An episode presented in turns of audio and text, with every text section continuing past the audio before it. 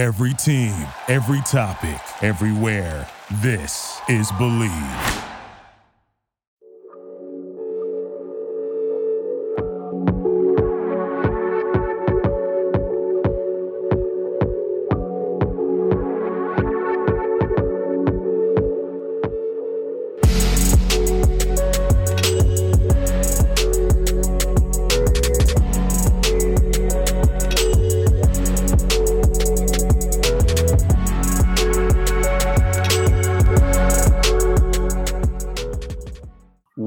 Is up, Wizards fans? Welcome to another Believe in Wizards podcast. I'm Matt Modderno. He's Troy Haliburton. This is uh, going to be a podcast about the Wizards' potential move to Virginia. I'm going to call it potential for right now because not official, official yet. But uh, Troy, just first off, man, most importantly, how are you? How you doing? How's things? I'm doing great, Matt. Like I'm glad that you invited me on to talk about this uh, very polarizing DC topic. You know, I, I feel like it's very rare that we we, we get the Venn diagram overlap of DC politics and DC sports uh, all in one. So it's great to come on and, and kind of shed some light on on everything that's uh, processed over the last week. Yeah, this is like real journalism almost. It's not uh, who had the most points for the go go last night. So it's kind of fun to actually talk about something with like some real world implications for a change. Yeah, for uh, sure, for sure. You know, I had to do, do some deep dives, uh, hit up some uh, government contacts and, and sources instead of just the the usual uh, sports sources. So you know, uh, we, we we really dove into to to get into the bottom of everything that's going on. I love that. Uh, so before we get going, I obviously have to get our ad reads out of the way here. Brought to you by Stateside Vodka and their Surfside hard iced teas, hard lemonades, hard everything. And the more I hear about this move, the more I just want to drink vodka. So uh, it's perfect sponsor for this one. Also brought to you by Bet Online. Bet Online is your number one source for all your betting needs. Get the latest odds, lines, and matchup reports for baseball, boxing, golf, UFC, tennis, NFL, everything you can think of. BetOnline continues to be the easiest and fastest way to place all your wagers, including live betting on and uh, use your favorite casino and card games. Head to the website today or use your mobile device to, jo- uh, to join up. And our promo code Believe B L E A V gets you fifty percent off your welcome bonus on your first deposit. BetOnline, where the game starts. Uh, all right, Troy, maybe just start us off. If anyone is listening to this and they've just kind of been buried with their head in the sand for a while here and they have no idea what's happening, I guess, can you just kind of give us the high level overview from your perspective of of what really is going on here, I guess. Okay, so really, I guess it all started on Monday. Monday was the first day that we got like the kind of first leaks coming out about uh, the potential move of uh, the the Washington Wizards and the uh, Washington Capitals uh, leaving out of Capital One Arena, going over to uh, a, a, new complex, I guess you could call it, over in uh, Potomac Yard area of Alexandria, Virginia. And then so there was this press conference that was announced on Wednesday, where uh, Ted Leonsis, the uh, CEO of Monumental Sports and Entertainment, uh, he was uh, with uh, Virginia uh, Governor Youngkin, and they had a, a press conference where they essentially announced a a partnership or potential partnership be, that that would allow the the Washington Wizards and the Washington Capitals to move to a new newly built arena at the at Potomac Yard uh, right above the Potomac Yard uh, metro station. And, um, and and that would include a, a whole new practice facility for uh, the Washington Wizards, um, and, and, it would also include, I guess, uh, you know, you know, uh, shops and and stores, and just a pretty much building of a whole community uh, around that area. And I think that you know, it, number one, I think it caught literally everyone by surprise and uh, more, most importantly, uh, it caught uh, DC Mayor Muriel Bowser by surprise. And so I think that, you know, when, when you have all of this information coming out, uh, you have people that are, are placing blame. Who's to blame for this? You know, is it is it, was it DC government's fault? Was it the mayor's fault specifically, uh, or, or was this you know something that Ted Leonsis just kind of um, you know took under his uh his, his own free will? And, and you know, I think that there's a combination of all of these different things, which I'm sure that we're going to dive into. Mm-hmm. No, that's great. Thank you for kind of level setting for anybody who's new to this one. Also, got a good amount of people watching this one. So if you're following us along in the YouTube chat, uh, first of all, appreciate it. Second of all, if you hit that little like button uh, on your YouTube stream, always appreciate that. Let's blow this one up and get a lot of eyes on it and make the Wizards uh, topical, uh, you know, or help make the Wizards topical with this convo. So we appreciate that. Uh, you mentioned the community approach, right? We're going to build up this kind of infrastructure around the new arena and have a little self-contained uh, entertainment city complex kind of thing there. I think that's a really interesting one because we've heard the NBA talk about that that's a priority for their ownership moving forward. You know, just having an appreciating asset in an NBA team is no longer enough. You have to buy up all the commercial real estate in the area. Uh, you've even got some ownership like Joe Lacob in Golden State that's buying up residential real estate around his arenas. And you use the arena as a way to make the area more profitable. And if you already own some of the buildings in the area, then you've now uh, increased your revenue streams, you know, multiple different directions. And I, I think that's really where they're trying to go here. There probably wasn't the same ability to do that in Capital One Arena. So this is strictly a rich guy doing this as an opportunity to get richer. I, I don't think that there's any like, hey, the DC government didn't come through in the way that they could have. I, I think there was probably some leverage they probably needed to do get the full offer they wanted. But this is really about the uh, opportunities beyond what would have been accessible to them in their current, um, you know, location. In my opinion. Well, I think with just a little bit of pushback on that, I think that uh, you know when, when you talk about the reason why they were coming to DC and asking for six hundred million dollars is because you know we have to start looking forward towards the future and start reimagining what that area around Capital One Arena looks like. And so, the, who's to say that you know there, there, there weren't possibilities to to build up you know uh, that area and space around that area, especially when you have a lot of businesses uh, who were greatly affected by the pandemic, who weren't able to pay you know twenty thousand uh, a month uh, uh, uh, lease. in order to, to keep their businesses open down there in Chinatown, you know, who's to say that you can't reimagine what some of those areas could look like if you were to get investment from uh, the city and from Ted Leonsis. You know, like when you look at the fact that you know Mary uh, Muriel Bowser, she ended up like off setting her what she said was her best and final offer of five hundred million dollars. Like that, that money could have gone to, to great use in order to to build up around that area. And so, you know, I I, I definitely understand that. You know, uh, it, it, it will be easier to build from a blank slate, like like they're like what Ted Leonsis wants to do in Virginia. But you know that the area in in Chinatown, like I said, could be very much reimagined to to to uh, all type of different purposes uh, that would be helpful for the community. Okay, yeah, I mean, I think that's definitely a, a fair counter there. I, I, just I'm picturing like uh, even around Toronto, right? Like the NBA wants their first NBA owned, like basically like an ESPN zone uh, right near the Raptors arena. And I don't know if that's happened yet or that's still being built or whatever, but I'm just picturing Ted being another guy that thinks he can be at the forefront of these things. And that's been one of the things he's really hung his hat on is I was first on the esports. I'm first on the betting. Are we going to get a casino over there? Like, I, I think I'm just picturing like Ted World, you know, uh, he's building up like his own little amusement park arena kind of thing.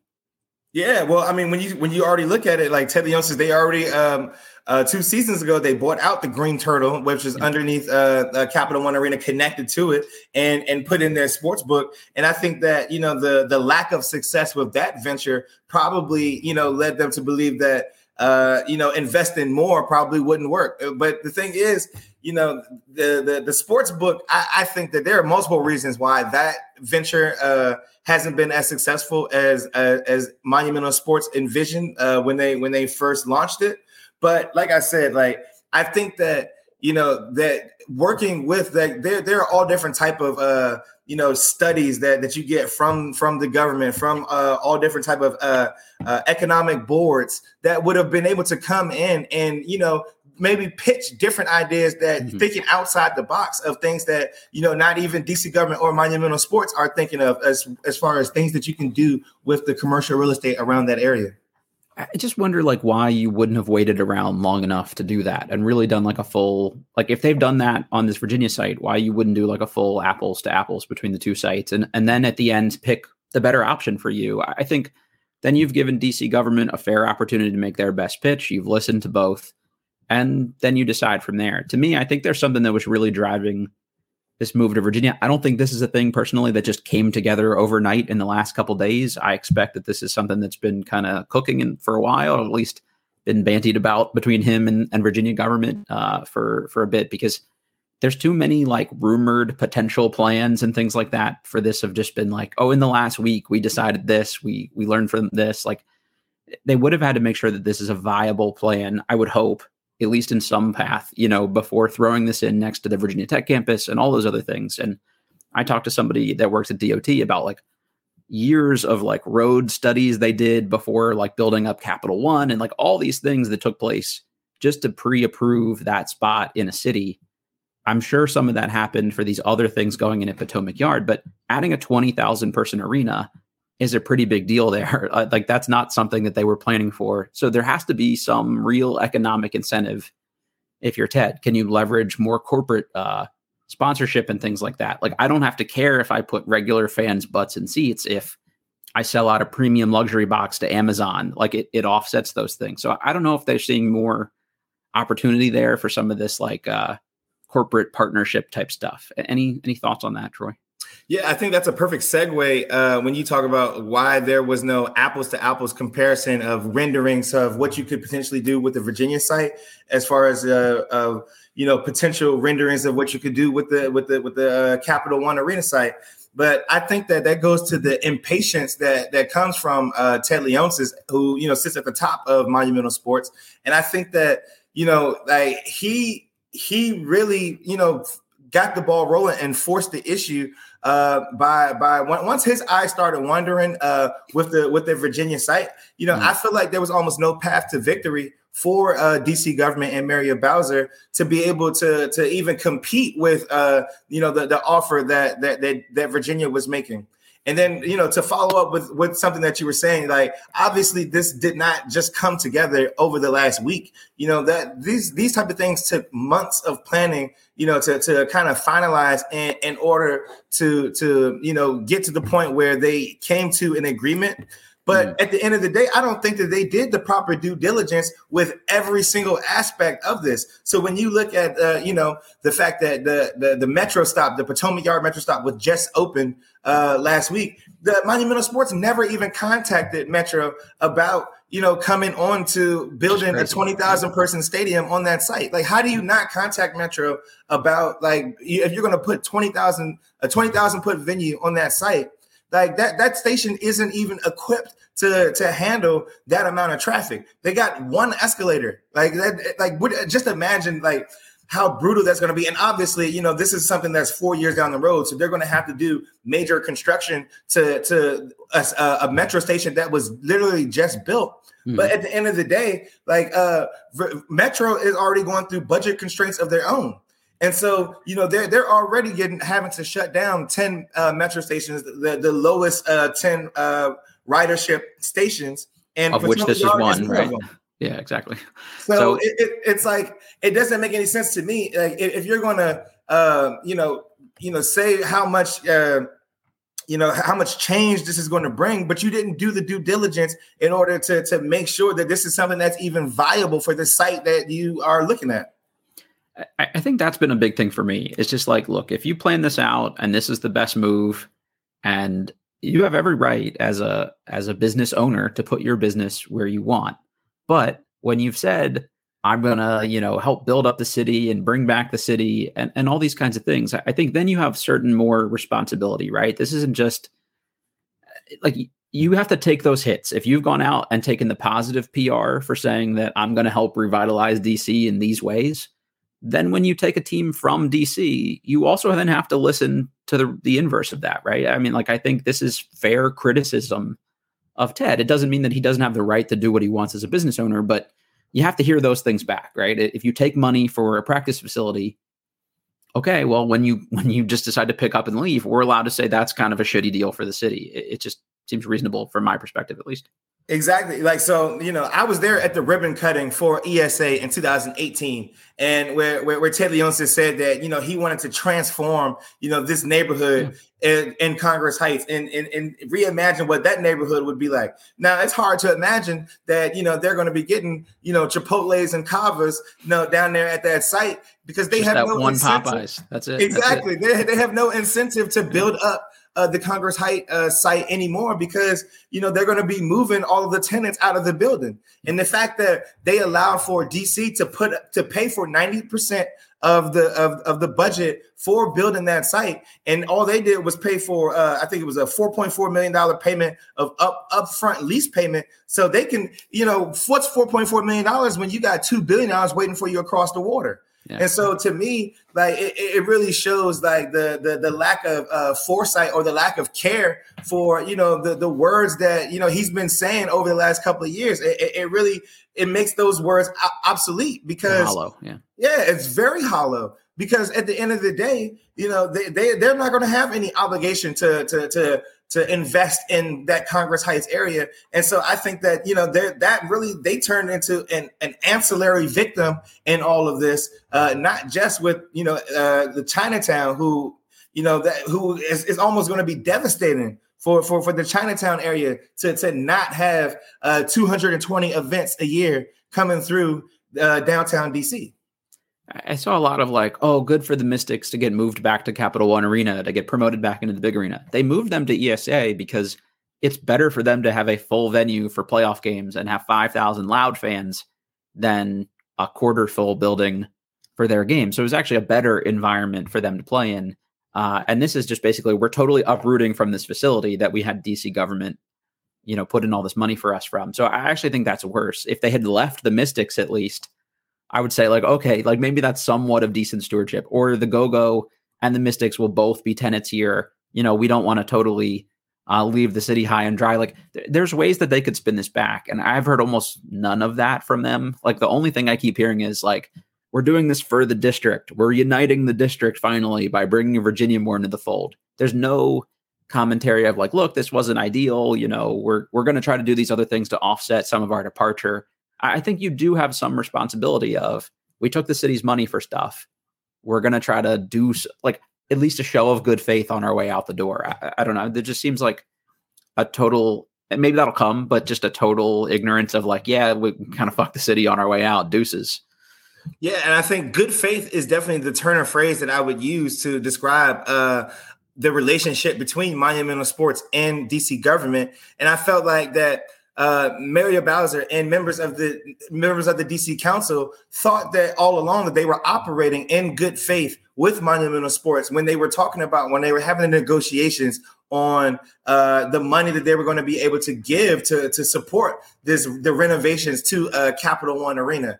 And so I think that when when you look at when when when when uh Ted Leonsis came to them and asked them for six hundred million dollars, like I, D- DC really was not in the position to to be cutting blank checks like that. Mm-hmm. And so, you know, I think that it, they, it, I don't think that there was ever a point where Mario Bowser and and the rest of the council said, "Oh, that this is not something that we want to do." I think that it was always let's table these discussions uh, to a point in time where the city was in a better financial stability that they could be able to present a viable uh, plan and option. And so I think that at, at all times I felt like that the mayor and uh, the mayor and the rest of the council thought that they were operating in good faith with Monumental Sports. And they very much felt blindsided by the fact that Ted Leonsis came to them and told them that he had this $2 billion offer on the table from Virginia. And, you know, the, which kind of forced them to, you know, scramble at the last minute to put together the best offer that they could. I've been trying to be as objective about this as I can. And I think that's getting harder and harder to do on, on things like Twitter. But I'm both very happy for the Virginia fans that this now became easier to get to Wizards games for, and bummed for me personally. I think at the end of the day, all of us kind of care about what it means for ourselves and, and our fandom. And it, this makes it tougher for me. I don't know why that was so offensive to people. And the most kind of like common response I got back was, it's only five miles away from the new site. You'll get over it. And, and I think that's just a really um, I don't know, a nice way to say this, limited viewpoint of things because that five miles in DC is is a tough stretch to make. And everyone's response back to that was, well, traffic is traffic. It's hard to get everywhere in DC. it, it isn't the same. You're not throwing a 20,000 person arena into an area that was not built for a 20,000 person arena. When you're getting to Gallery Place, again, there were years of plans put together to make that as viable and accessible a site as possible. Maybe those things have happened on the back end enough here with this Virginia Tech campus and all these other things. Maybe they haven't. Maybe they will happen enough over the next four years to make it, you know, reasonable to get to. Maybe it won't. I'm a little pessimistic about those things. I think it's going to be a shit show. Will they figure it out eventually? I hope so. I want to still go to games, but I think it's very like reasonable to say at least in the interim, we should all be very skeptical that this doesn't just turn into a shit show, even for the Virginia folks. If you live in that area around where this new arena is going to go, you just got effed. Like you should be more mad than anyone else here. Like longer term, I mean, maybe it'll be great for you, but if you live there and you don't care about the Wizards, uh, you just got the shaft. Like I, I don't know how else to say it. Yeah, I mean the traffic around that area is already some of the worst in yeah. yeah, in in the DMV, and so now you know you're, you're going to be looking at like just imagine like uh, uh, Le- LeBron James and the Los Angeles Lakers coming to town uh, on a, on a day where you know like people are trying to travel out of uh, DCA airport. Like I mean, you're talking about a total shit show yeah. when it comes to like the traffic and the logistics of it.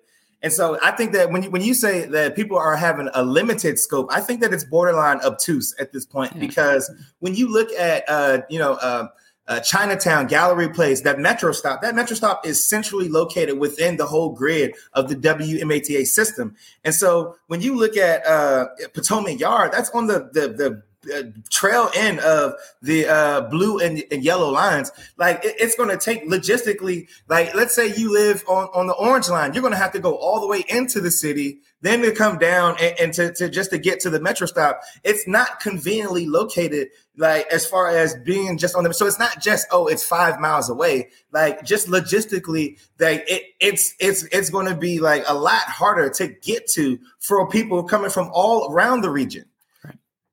Yeah, and, and go no, go ahead, Matt. Well, I mean, Virginia fans are like, well, you know, you had your turn. Now it's our turn to have it easier, and, and that's great. And and I hope for my friends that are Virginia Wizards fans, I hope it is easier for you. Again, that's just the point I'm skeptical about. Is just will it actually be all that easier? And and I think in the short term, the answer to that is probably no. Uh, David Aldridge put put this out a, a part of his article. He said, I couldn't get this in the column, but I'll remember when the Giants and the Jets moved, and the owner of one of the teams said words to the effect of, uh, I don't get the big deal. It's only 10 minutes further away. And Howard Cosell responded, True, if you have a helicopter. If you have a helicopter. Like, I, mean, I love that's that. how I look at this. Yeah. So, uh, I don't know. For folks that listen to this regularly, I work for the FAA. We're working on something called urban air mobility. Google that if you want. It's basically electric, un- autonomous helicopters that'll take you to and from places. Maybe Ted can contract those out for fans to get uh, from the Maryland side. Yeah, uh, for sure. Like, and I think that, like I said, like, like if you it for it's not more convenient for a Virginia fan if you live in Tyson's Corner. Like, it, it's it's actually a lot more difficult for you to get to Wizards games now. You know, it, it's it's it's added like 20, 30 more minutes uh, to your trip and then you have all type of regulations with uh with uh, the metro and and the time factor mm-hmm. of you know they're going to have to be keeping the, the metro open a lot longer and which is going to be costing a lot more money uh, from, from from the WMATA and at the end of the day Virginia hasn't even kicked in their fair share as far as being able to support metro in the infrastructure that they need.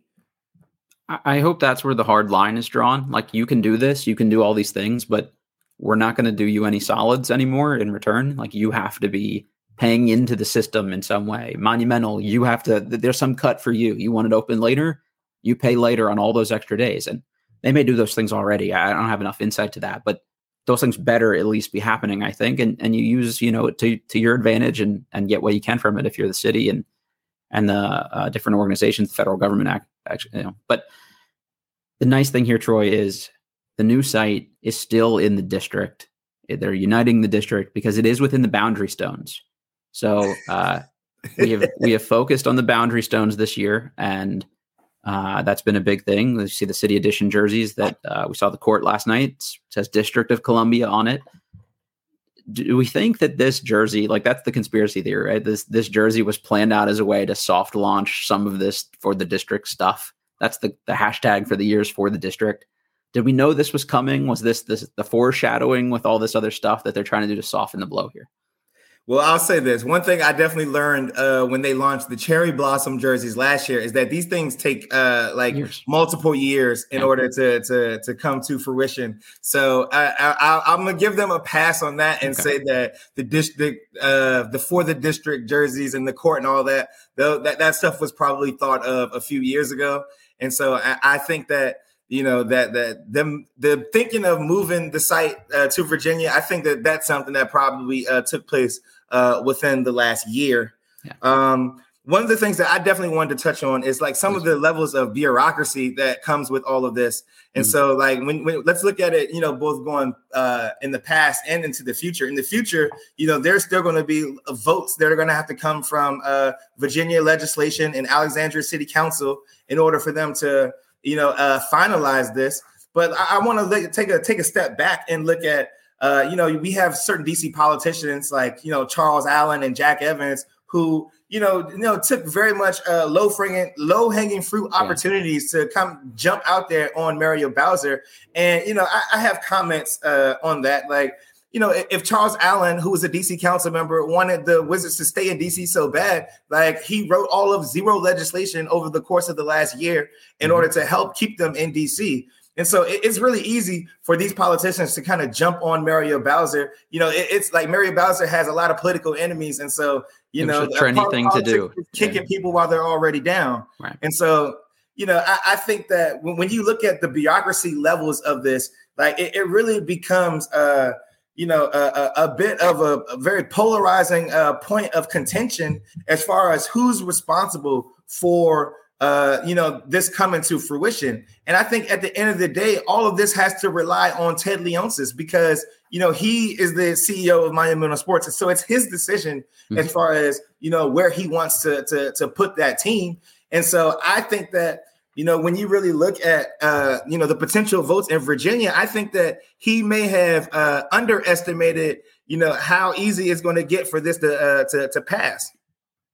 It's been a lot of like i don't understand why if we relied on this so much economically in dc they didn't prioritize it more and they have other things on their plate. If you're ted your sole focus is to continue to make money for your money making operation and just the the people that want to like like defend the billionaire owner so hard is kind of weird to me it's always been i wrote a piece about this a couple years ago that I, I know at least a few people in pr didn't like about how at the end of the day, all the Wizards' troubles are Ted Leonsis' fault.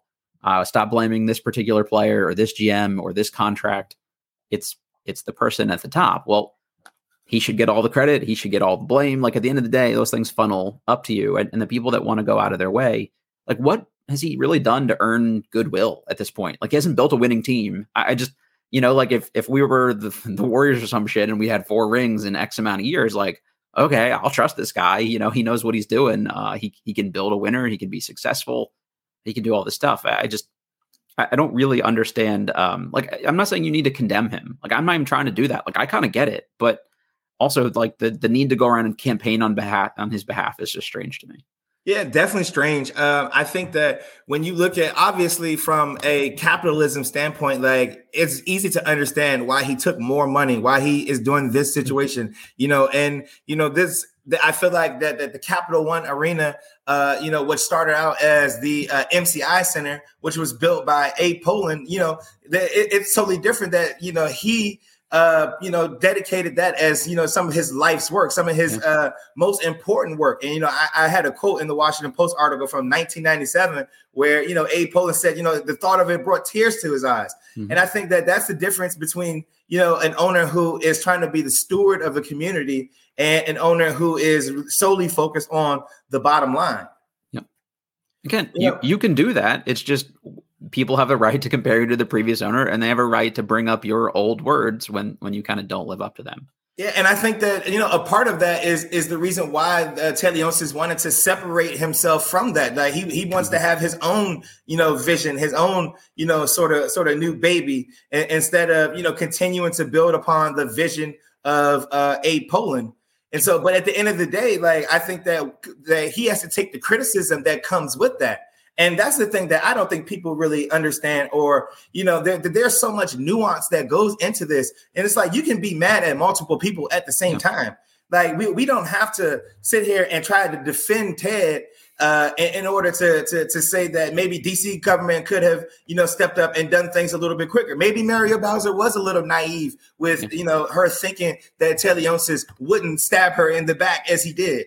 You know, I, I think that you know people who uh, you know, have have noticed like how uh, Ted Leonsis and Monumental Sports has operated over the last few years with how they treat, you know, their quote unquote DC family. You know, you, you look at, you know, what, what happened to Steve Buckhantz and Phil Chenier, who, you know, felt like they got slighted and thrown out mm-hmm. on the on you know, on, on the uh, on the lawn. You John Wall and his exit from DC.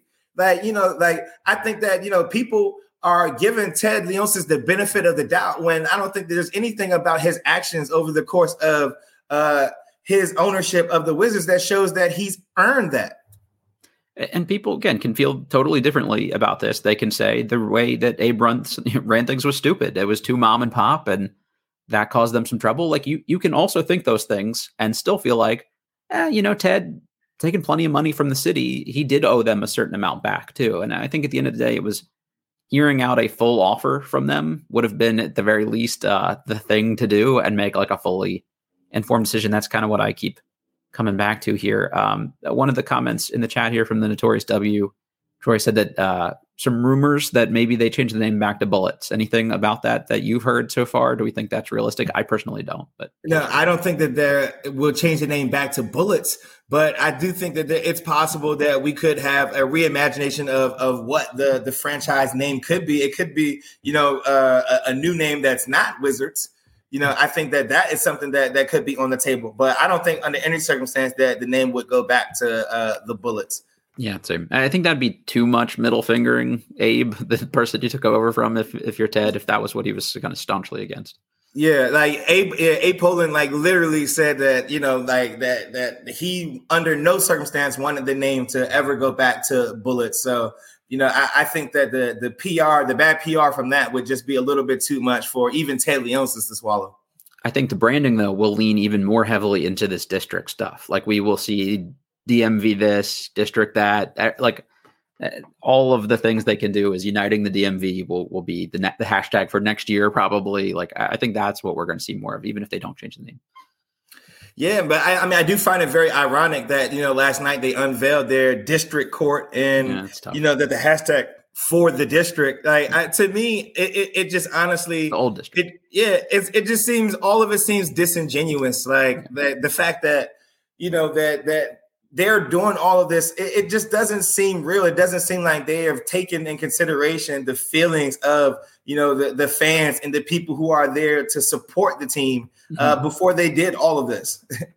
Uh, one thing just kind of the on-court product i i've made this statement and gotten a little pushback to it so i want to get your take on it.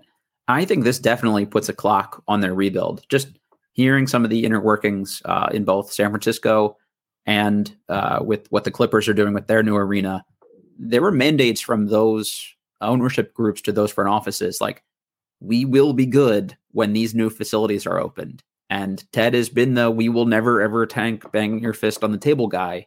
And he softened that for right now. I wonder if that timing plays into that at all. But ultimately, they're not going to go into a new arena bad. And I think they'll want to be good prior to going into those new arenas because two years in advance, they're selling those corporate suites. They're locking people into multiple year deals. They're lining up all the season tickets. They want a full building when they open. So if you're opening in 2028, I would expect by 2026, they want at least a product that shows signs of life. I'm not saying they need to be a title contender because we can't seem to build that here with 30 years, but this is not going to be a 15 win or a 20, you know, somewhere 15 to 25 win team in 2026. Like this is put a timetable in front of Michael Winger and Will Dawkins, I think. Yeah, I definitely think that there's pressure on the new front office to uh, make sure that the on-court product is, uh, you know, up to a certain level by the time that this new arena is going to open. And so then, you know, it, it, I just sat here and thought about, you know, uh, you know, the past some of the things that have happened over the last year. I think that you have to look at when they you know, uh, to some surprisingly fire Tommy Sheppard over the summer that maybe that they already knew that they were getting ready to win and they weren't uh, happy with you know the path that they felt like Tommy Sheppard had the, the, the team on. Like mm-hmm. to me, you know, and I think that when you look at uh, you know some of the statements that uh, Ted Leonsis put out when they fired Tommy Sheppard about you know them not that, that there being a lack of a vision as far as you know some of the moves and stuff that he was making and you know, I think that you they if they were already considering making this move to Virginia, then I think that you know a lot of that decision probably played a factor in mm-hmm. why they they they they they fired Tommy Sheppard and brought in uh, Michael Winger and Will Dawkins. And so, you know, I think that this, this definitely puts a lot of pressure on the new front office to to to try to put a uh, product on the floor that you know, like you said, they don't have to be in championship contention, but I think to at least be in playoff contention. You know, you know, I know that that that Ted Leonsis loves uh, playoff gates. You know, uh, or uh, even a play-in gate, and so I think that you know his expectation is that you know he's going to be able to to receive some uh, ROI, return on investment, on uh, this this this, this project. At, at least that's what he envisions and there will 100% be a press release about how much more money they made the first year of the new stadium when they have a 40 win team that makes the playoffs compared to like this year's team. Like that'll be something that they absolutely like beat their chest about. Is like, oh yeah, see how much better this was for us economically and how many more fans came through the doors and how much better attendance was. Like they will absolutely take credit for that and ignore the context of where the team is in terms of their rebuild. Yeah, for sure. I mean, and then even just beyond on the court, uh, uh, being uh, a part of the return on investment and uh, and as far as how they're able to make money, we have to start looking at things like uh, the regional sports network and what's mm-hmm. going on with, with, with monumental sports. You know, they they just invested a lot of money uh, in buying NBC Sports Washington, and I think that uh, what kind of went underreported uh, with this new site is the fact that you know they're going to be having their monumental sports studios over there, and so this all plays a factor into you it's know empire why, building exactly. Yeah. It's a why to why they're the to what they plan on building. But I think that you know they're taking a lot of gambles with this because you know, I don't think there are a lot of people who are, you know, dying to pay uh, Monumental Sports 19.99 a month to be able to sign up for their streaming service. Yeah.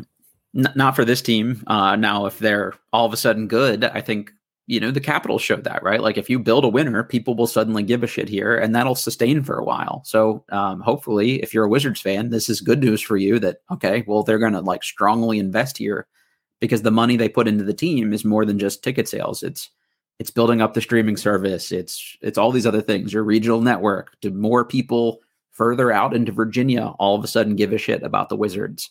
Uh, like I, I think that hopefully there's more incentive for Ted to put some money into the on-court product, and, and we'll see what that looks like. Will he actually want to pay the luxury tax now because he can offset it with all of the extra, uh, you know, economic returns he gets here?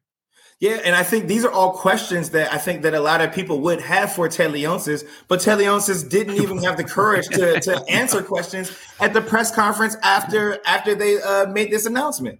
And so I think that this all goes back to you know, uh, just just what it means to be a steward of a community and the responsibility that you have to have in order to to have a, a line of communication, not only with the people that you are in uh, partnerships with, but with the with the fans and the media and, and others who you know want to who know exactly what it is that's going on. He doesn't even feel like he has the responsibility to answer those very viable questions that that you're asking right now, Matt.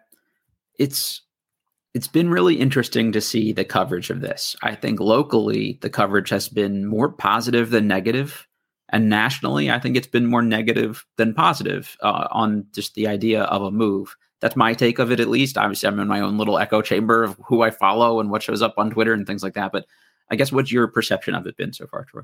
Well, I think that the national coverage has been uh, really negative because a lot of people have a better understanding of what it takes to be successful uh, in the sports business more so than you know what what Ted Leonsis has demonstrated over you know his tenure as the owner of the Wizards. Mm-hmm. And so when you look at uh, you know, uh, I, I, was I was watching uh, PTI and they had Brian Windhorst on, and he made some very interesting comments where he was talking about, you know, forget, you know, Ted Leonsis is not uh, talking to uh, the Metro Authority Board. He didn't talk to the NBA about this. You know what? What does Adam Silver feel about you know uh, the NBA, which is a very much urban sport, and you mm-hmm. we've had over we've seen over the last twenty years, like literally most of NBA teams moving from the suburbs back into downtowns and cities all over America, and now the Wizards will be the the only team that will be zagging while everyone's zigging and moving from the inner city back to the suburbs, and that's something that I think that you know that th- there should be studies done on that and as far as uh, is it economically viable for for uh, nba arenas to be uh, in downtown uh, you know situations as opposed to being in the suburbs and i don't think like like Brian Windhorst said, I don't think he even checked in with the NBA to, to, to see, you know, how they felt about this move. I think that's a sounds like a very Ted thing. Just like my team, fuck you. I'm to put you where I want. Uh, just real quick, uh, if you're still checking in here and you're in the uh, YouTube chat, if you could hit that little like button for us, we always appreciate that. Want to blow this thing up so more Wizards fans see it and keep the conversation going here a little bit. Uh, one of the other things I kind of wanted to touch on here a bit, Troy, is just I've seen a lot of it's become like a DC Maryland versus Virginia thing, and everybody's sort of like at each other about it. Like I don't give a shit if someone in D- in Virginia is happy that the move is maybe going to be in their favor. I'm I'm happy for them. Uh, but I've seen a lot of people tweet out like there's this everybody in DC and Maryland hates Virginia, but it's one sided, and no one in Virginia hates DC. Uh, but I've seen a lot of people from Virginia tweet, "Thank God we're moving the team out of the slums." So I just want to comment on that. If you're from Virginia, that's a perspective of a Marylander who works in DC every day. Uh, that's how we're feeling about it. Is that you're shitting on the area that that we like and care about? So that's the perspective. So uh, maybe you don't see that as not being one sided, but I just want to throw that out there for for folks to think about a little bit here. But it's this notion of gallery places this total unsafe wasteland. I, am again, I, I work a five minute walk from the arena, maybe seven if I'm moving a little slow after lunch. Uh, I've never once felt unsafe there personally. Again, this is only one person's experience. You know, as somebody who's been attempted mugged twice somewhere in the city in the last 15 years, it was never anywhere near Gallery Place. So I, I just I don't I don't like it being like yeah shit got run down in the last couple years since the pandemic. Yeah, businesses closed. Yeah, it's not as nice as it was. It's not an unfixable thing, and it also doesn't make it this like post-apocalyptic shithole either. So like, let's not take it too far with the narrative here. Yeah, I think that the narrative is really running rampant. Uh, you know, when when when you look at uh, uh, shout out to my guy Aaron Rupar who who tweeted out a, a Fox News graphic where it pretty much uh, painted it as you know uh, th- that the Ted Leonsis is taking his team and leaving a crime-ridden city. And I think that now we're really getting into like a lot of conservative talking points where you know they like to attack uh, uh, urban uh, decay and like to attack a lot of Democratic mayors who are in cities and, and say that they don't have control over crime. And it's like, okay, number one, uh, DC, the crime that's around, the, the crime that's in DC right now, I know that it's not like it was uh, pre-pandemic, but you know, it's like people are saying that it's the worst it's been in their lifetime. That's like completely false. Like, like it's it's not as high as it was, you know, when they first moved to the arena in 1997. And I think that you know, number one, you if, if, you're too scared to walk hundred feet from the metro exit to the to the entrance of Capital One Arena, then maybe like coming into the city and going to sporting events isn't for you. Like that, like let, let, let's just start there. And then, like, secondly, I think that you know the the, the crime that you know is, is pretty much overstated. But you know, I saw yesterday where you know had you had the uh, the Clyde Restaurant Group who tweeted out that they had been reaching out and in communication with the city mm-hmm. on on trying to get you know more police presence down there and they said that they were satisfied with uh, with dc and how they answered that uh, and, and the plan that they were going to put into place you know to, to keep that area a little bit more safe or to ramp up the the police presence in that area. And so, like, I think that you know th- this is all a, a, line of communication, and it has to be made. You know, and there's give and take that has to be made on both sides. And if you know if, if didn't really give uh, the city a, a a chance to you know really present a concrete plan as to how they were going to improve that area, then I think that it's a little bit unfair for him or anybody else to suggest that crime is the reason why they were why they made that move. I saw a lot of people focus on the fact that uh, I guess it was reported out, leaked out, whatever that the city used to provide 27 dedicated police officers for every game at Capital One Arena, and that suddenly dropped to three, and that's part of the challenge here. I, first of all, I don't buy the three number. So I, for for folks, a lot of times arenas and facilities pay their local law enforcement branches for those services and and the city was probably just saying like this is all we're giving you for free that doesn't mean that there weren't cops at capital one arena as somebody honestly i'll be very honest i love the wizards death i have gone to very few games this year and that's just been a partly scheduling thing on my end and stuff too but i've gone to a couple georgetown games now I see 25 cops every time I'm there. So it's not like it's this like lawless, again, Wild West environment. It's just somebody else is footing the bill, and and Uncle Ted doesn't like that. I think.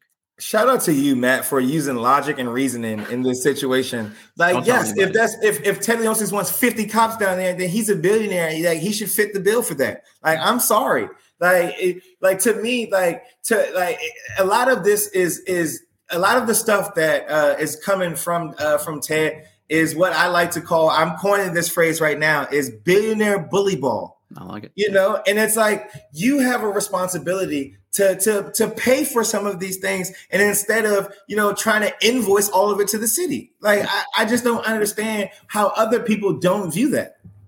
It, just goes back to that same point about I don't know why we try so hard to defend a guy that doesn't hasn't really done a lot to deserve the goodwill here. It's monumental puts something out and and leaks it through their reporters that you know that are are um, linked in with them and it's like, here's why we had to move. The city screwed us. And everyone was like, oh, definitively, the city screwed them. And the city says something. It's like, well, we don't trust government. So the city sucks anyway. So it just, the, the PR spin is always going to be more positive uh, from from his perspective. And, and that's fine. Again, you can take whatever side you want. I think all we're trying to say is it's a little more nuanced. There's plenty of blame to go around here for this thing. And at the end of the day, it just sucks for the city. I, I think it's like okay to just think like, all right, you know, people at DC get screwed here a little bit. The end. Yeah, no, I think that you know, well, shout shout out to you know Monumental Sports for going out and and and buying the media so that you can PR spin whatever it is that you want. Like when you go out and you buy the the local media stations, like you you have the ability to put out the narrative that you want. And so I think that this, there's something that you said though, like the people of DC are getting screwed in this, and it's okay to to you know kind of mourn that for a little bit before we you know go around just carrying the water for billionaires.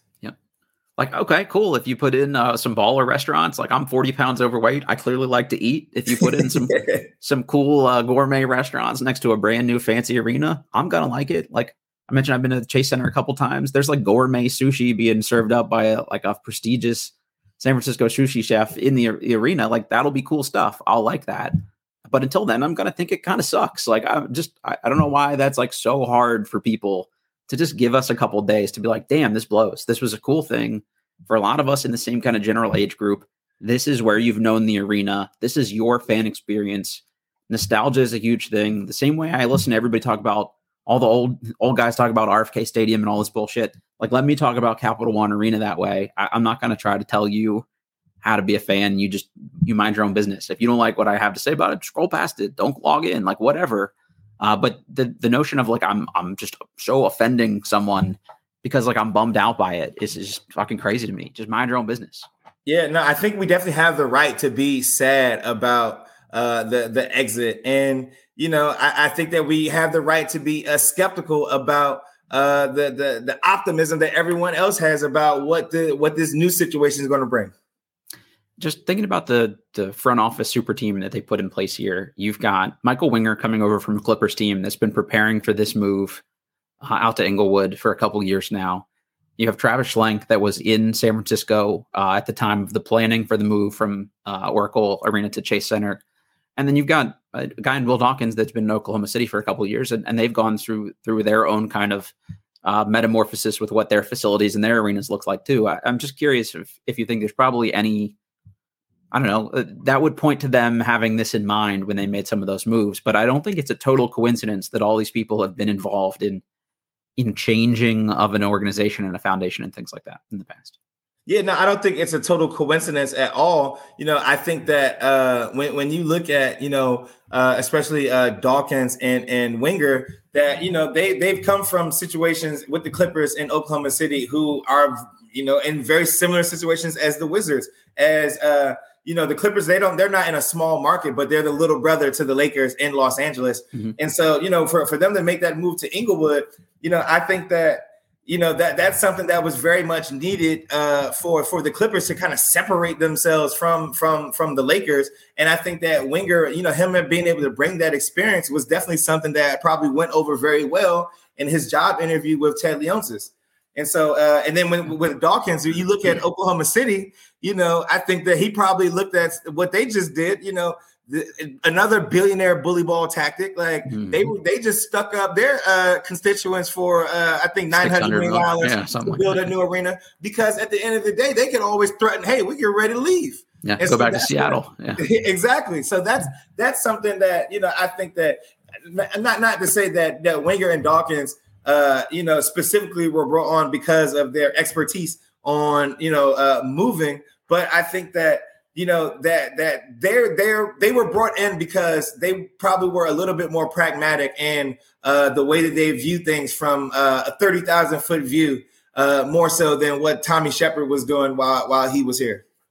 Yeah, it's not just scouting and an old school basketball guy. These are people that get like the business end of it too. Um, exactly, exactly. I, I, mentioned the Chase Center a couple times here. Again, just that's an area I go a decent amount, so I've got some familiarity there. And I saw a couple tweets of well, the Warriors did this and it moved from Oakland to San Francisco, and, and they moved to a bigger city. Like that's right, like, right. they didn't move to the suburbs. They moved from a a a a, a mid-sized city to uh, one of the most major cities in the United States. also, the the people of Oakland revile that move. So, exactly. like using this as a shining example of like, look how great it worked. It's like, well, it worked out great for you if you work, uh, you know, off the Embarcadero in San Francisco. But if you live in Oakland, you got effed. I mean, so it, it's just people don't like it when you change their routine and it impacts their fandom in a significant way. And that's even worse for them. That's a way worse trip or commute for the people of Oakland. But if you've ever been to Oracle Arena, it's a shithole and there's nothing around it. And those facilities they've wanted to move out of for a long time for that reason. So, um, you know, there you go. And Sam Hershey said uh, the Warriors also spent all their own money entirely privately funded. I think that's a really interesting point to make here too. Like other people weren't footing the bill for for a lot of this stuff as well. Yeah, no, and I agree completely. Like, you know, the people, the, the the residents of Oakland, you know, they definitely got screwed in all of this, and you know, they they those Oakland, uh, the the Oakland DC relationship probably has just grown stronger because those those are our brothers now. Like, yeah, you know, exactly. we're, we're, pretty much in the same exact position, and you know, I, I think that there's so much bureaucracy that goes into all of this, and I don't think that you know that that that those that Ted Leonsis really cares about uh, how it uh, has affected uh, you know the DC high will affect the DC residents. Just as I don't think that you know the the Lacob family uh, cared about how it affected the Oakland residents. You know th- this is at the end of the day, these are billionaires who are going to always be more. Uh, pressed about their bottom line than they are, are going to be about you know what what the little guy feels. Yeah, 100% agree. And and for the people that have said like, well, it was terrible to get to Capital One Arena, there was never anywhere to park. I'm going to let you in on a little tip for the next 5 years here. There's this app called SpotHero. If you go to it, you can find one of hundreds of parking garages within a 2 block radius of the arena. There's one right next to the library I always use if I don't walk up from work. It's $10 per game. So don't steal my garage. But uh, if you think that's somehow going to get easier at Potomac Yard, I, I, don't, I don't know what to tell you, but I think you're in for a rude awakening here. That's, that's, they're talking about shuttles from the airport and stuff like that. Like, good luck flying in and out of that airport now. Yeah, I think people are really underestimating like how much like it's going to be a a clusterfuck uh, when it comes to the logistics of uh, everything that's going to be surrounding the Potomac Yard area. Like the, the traffic to get there is going to be crazy. The parking around the arena is going to be crazy. The, the the the the metro trip to get there is going to be crazy. Like it's not going to be as easy as people think.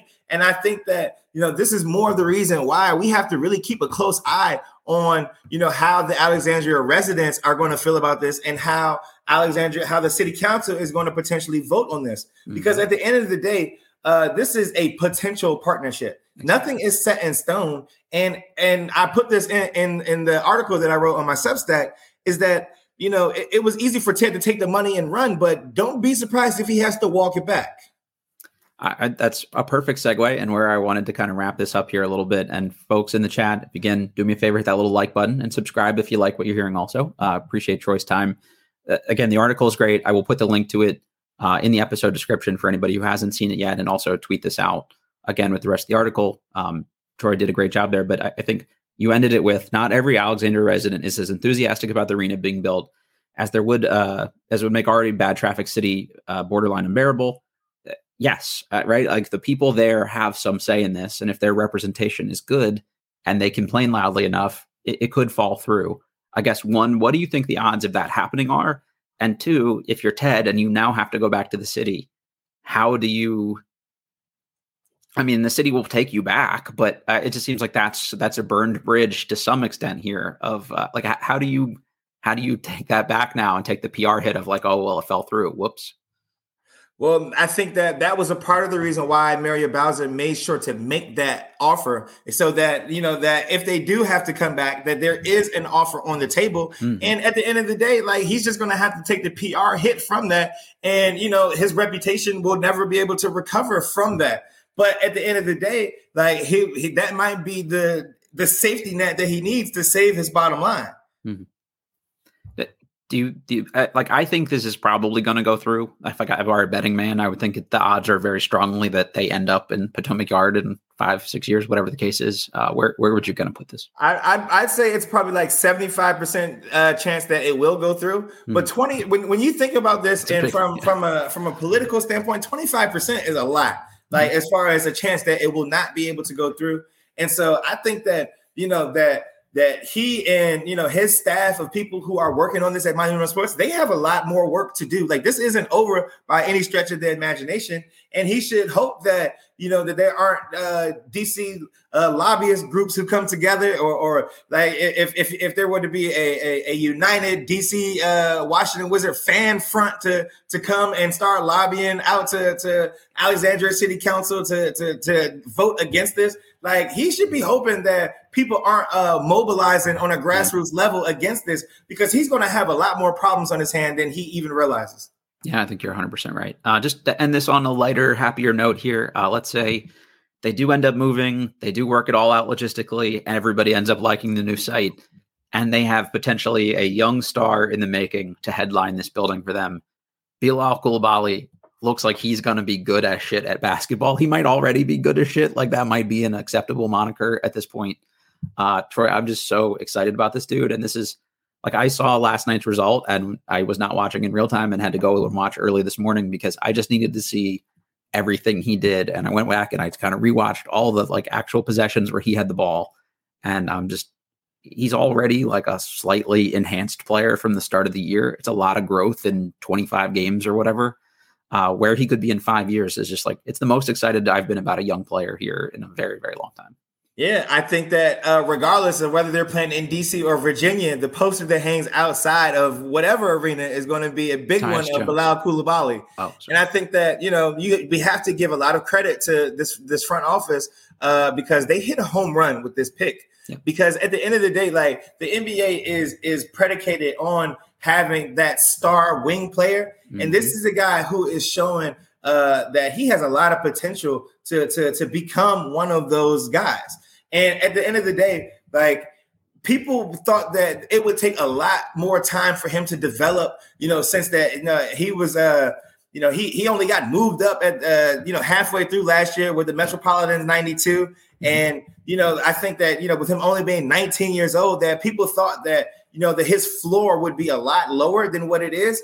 But, you know, he's uh, establishing a baseline of a player who, you know, th- this guy, eh, eh, eh, this the sky is going to be the limit for what he can do on the basketball court. You know, I'm so impressed with, you know, just number one, like the fluidity with which he, you know, yeah. demonstrates his his ability to move around on the court. Mm-hmm. You know, mm-hmm. his instincts, both offensively and defensively, that he's always in the right place at the right time his confidence that he exudes, his ability to finish both around the rim and with his shot.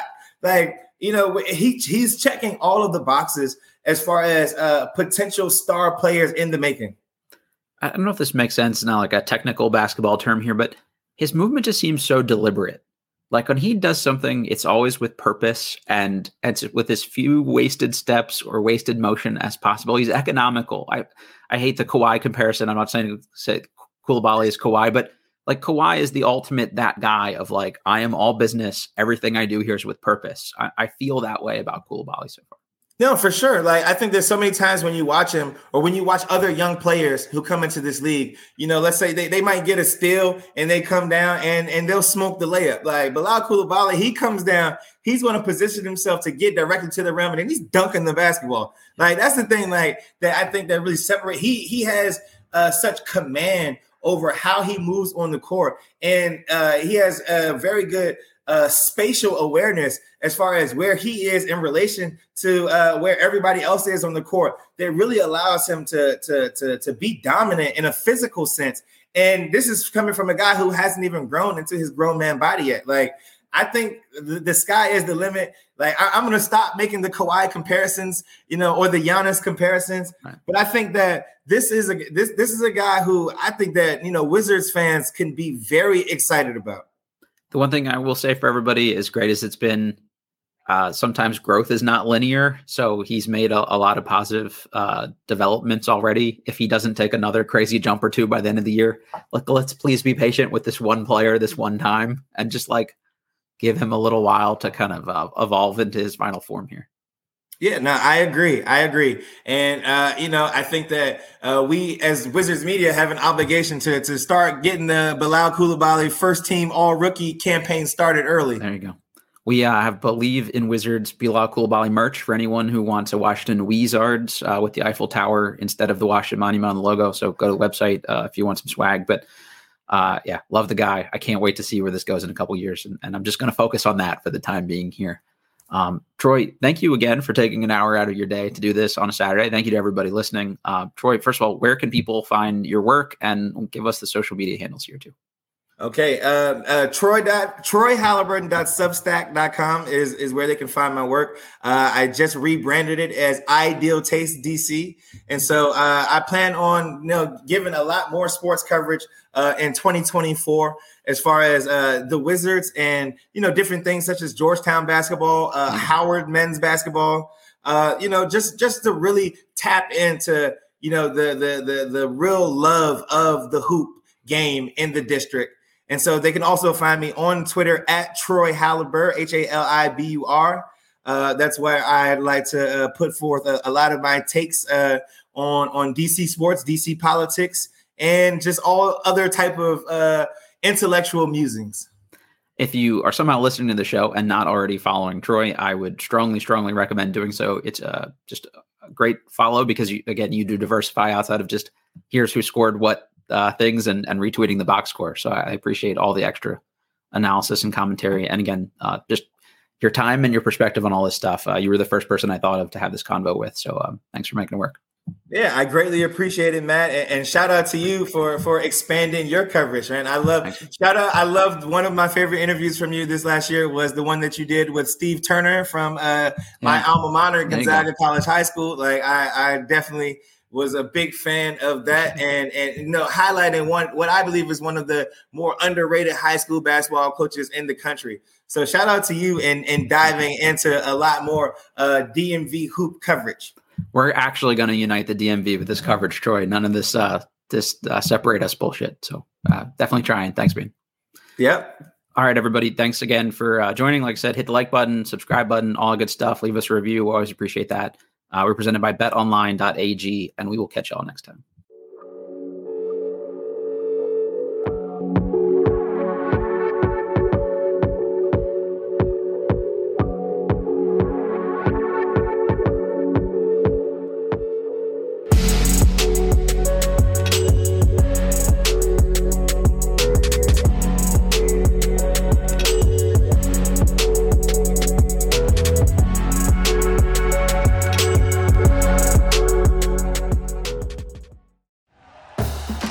For listening to Bleav. You can show support to your host by subscribing to the show and giving us a five star rating on your preferred platform.